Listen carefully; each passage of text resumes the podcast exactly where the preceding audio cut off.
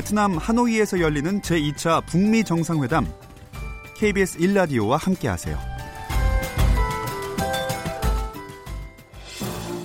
1948년 한반도에서 이념을 달리하는 남과 북의 독립정부가 수립된 이후 북한과 미국은 줄곧 적대관계였습니다.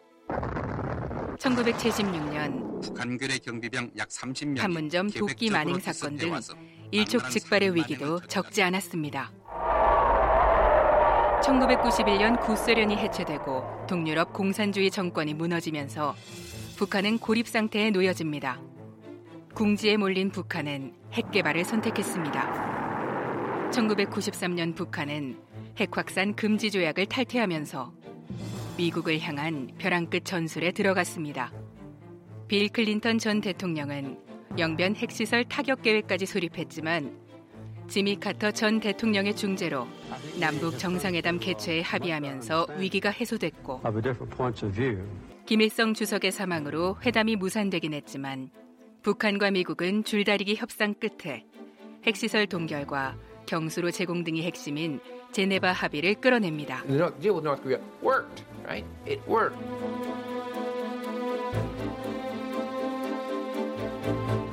다시 대화를 선택한 북미는 2012년 핵동결과 미사일 발사 유예를 합의했지만 불과 2개월 뒤 북한이 장거리 로켓 은하 3호를 발사하며 양국 관계는 회복 불능으로 접어드는 듯 했습니다. 도널드 트럼프 미국 행정부가 출범한 2017년 북한은 6차례에 이르는 핵실험과 17번의 미사일 시험 발사를 이어갑니다. 특히 트럼프 대통령과 김정은 위원장 간 말폭탄이 거세지면서 한반도 위기설까지 고조됩니다.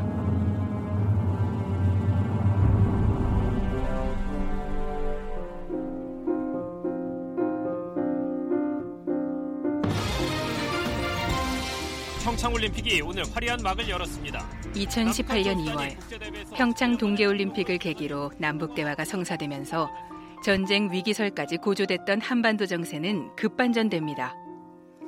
4월 27일엔 11년 만에 역사적인 남북 정상회담이 이루어지면서 북미 정상회담을 위한 교두보가 만들어집니다.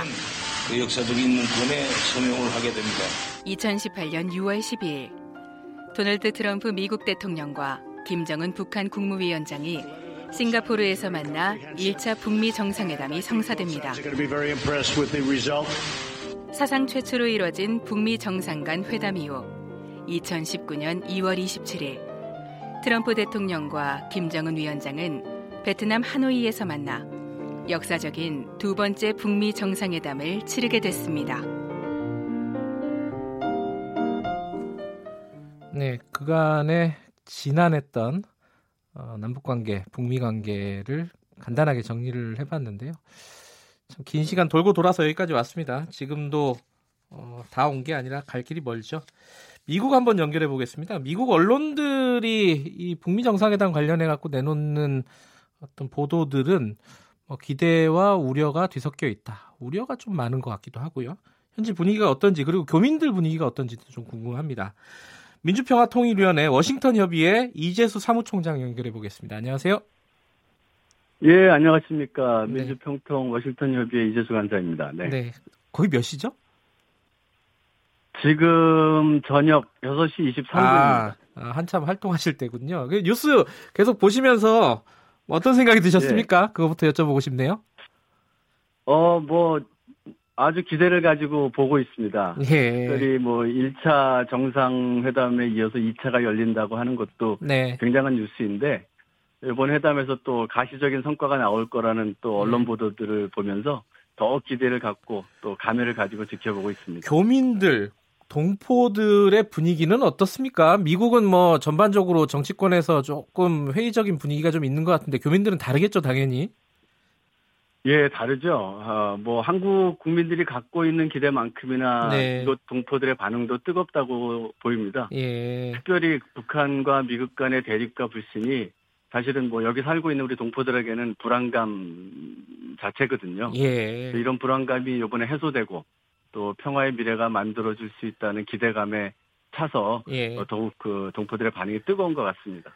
미국 사람들, 그러니까 미국 국민들은 이 북한 문제에 대해서 그렇게 관심이 없다 이런 얘기도 있는데 실제로 어떻습니까? 현지에서 느끼시기에는? 뭐 관심이 없죠. 특별히 뭐 지난 정권, 오바마 정권 때는 사실 뭐 한반도 문제가 굉장히 더 뒤편에 있었기 때문에 특별한 관심을 갖지 않았고 뭐 그런 의미에서 뭐 북한이 이제 미사일을 많이 쏘지 않았나라는 그런 측면도 있긴 합니다. 그런데 요즘 들어서는 뭐 관심이 많이 높아졌어요. 아, 그래요? 그래가지고, 또 베트남에서 지금 일어나고 있는 소식도 잘 알고 있고, 또 이렇게 또 특별히 이제 뭐 한반도 문제에 관심을 가지고 이렇게 물어보시는 분들도 많이 있습니다. 근데 미국 언론도 그렇고, 미국 의회에서도 그렇고요. 이번 회담이 좀 북한에게 유리한 회담 아니냐. 이런 약간 회의적인 시각들이 좀 있는 것 같은데 이거 왜 이런 시각들이 많다고 보세요? 미국에는? 뭐 이제 뭐 일종의 이제 기대 반 우려 반 이런 것들을 가지고 있다고 봐야 되겠죠. 그러니까 뭐 지난 70년간 이어져 온 북한에 대한 그런 불신이 그 높은 미국에서 사실은 뭐 긍정적인 그런 그 여론이 나올 것이라고 기대하기는 좀 어렵지만 특별히 이제 반 트럼프 정서에 힘을 받아가지고 저도 그 의회 쪽에서 특히 민주당 쪽에서 이제 부정적인 시각들을 많이 나타내고 있기 때문에 더더욱 좀 부정적이고 우려되는 그런 목소리가 많지 않나 그렇게 생각을 하게 됩니다. 그 미국 내 한인 단체들이 미국 의회에다가 편지 보내기 캠페인 벌이기로 했다는데 이건 어떤 내용입니까 이게?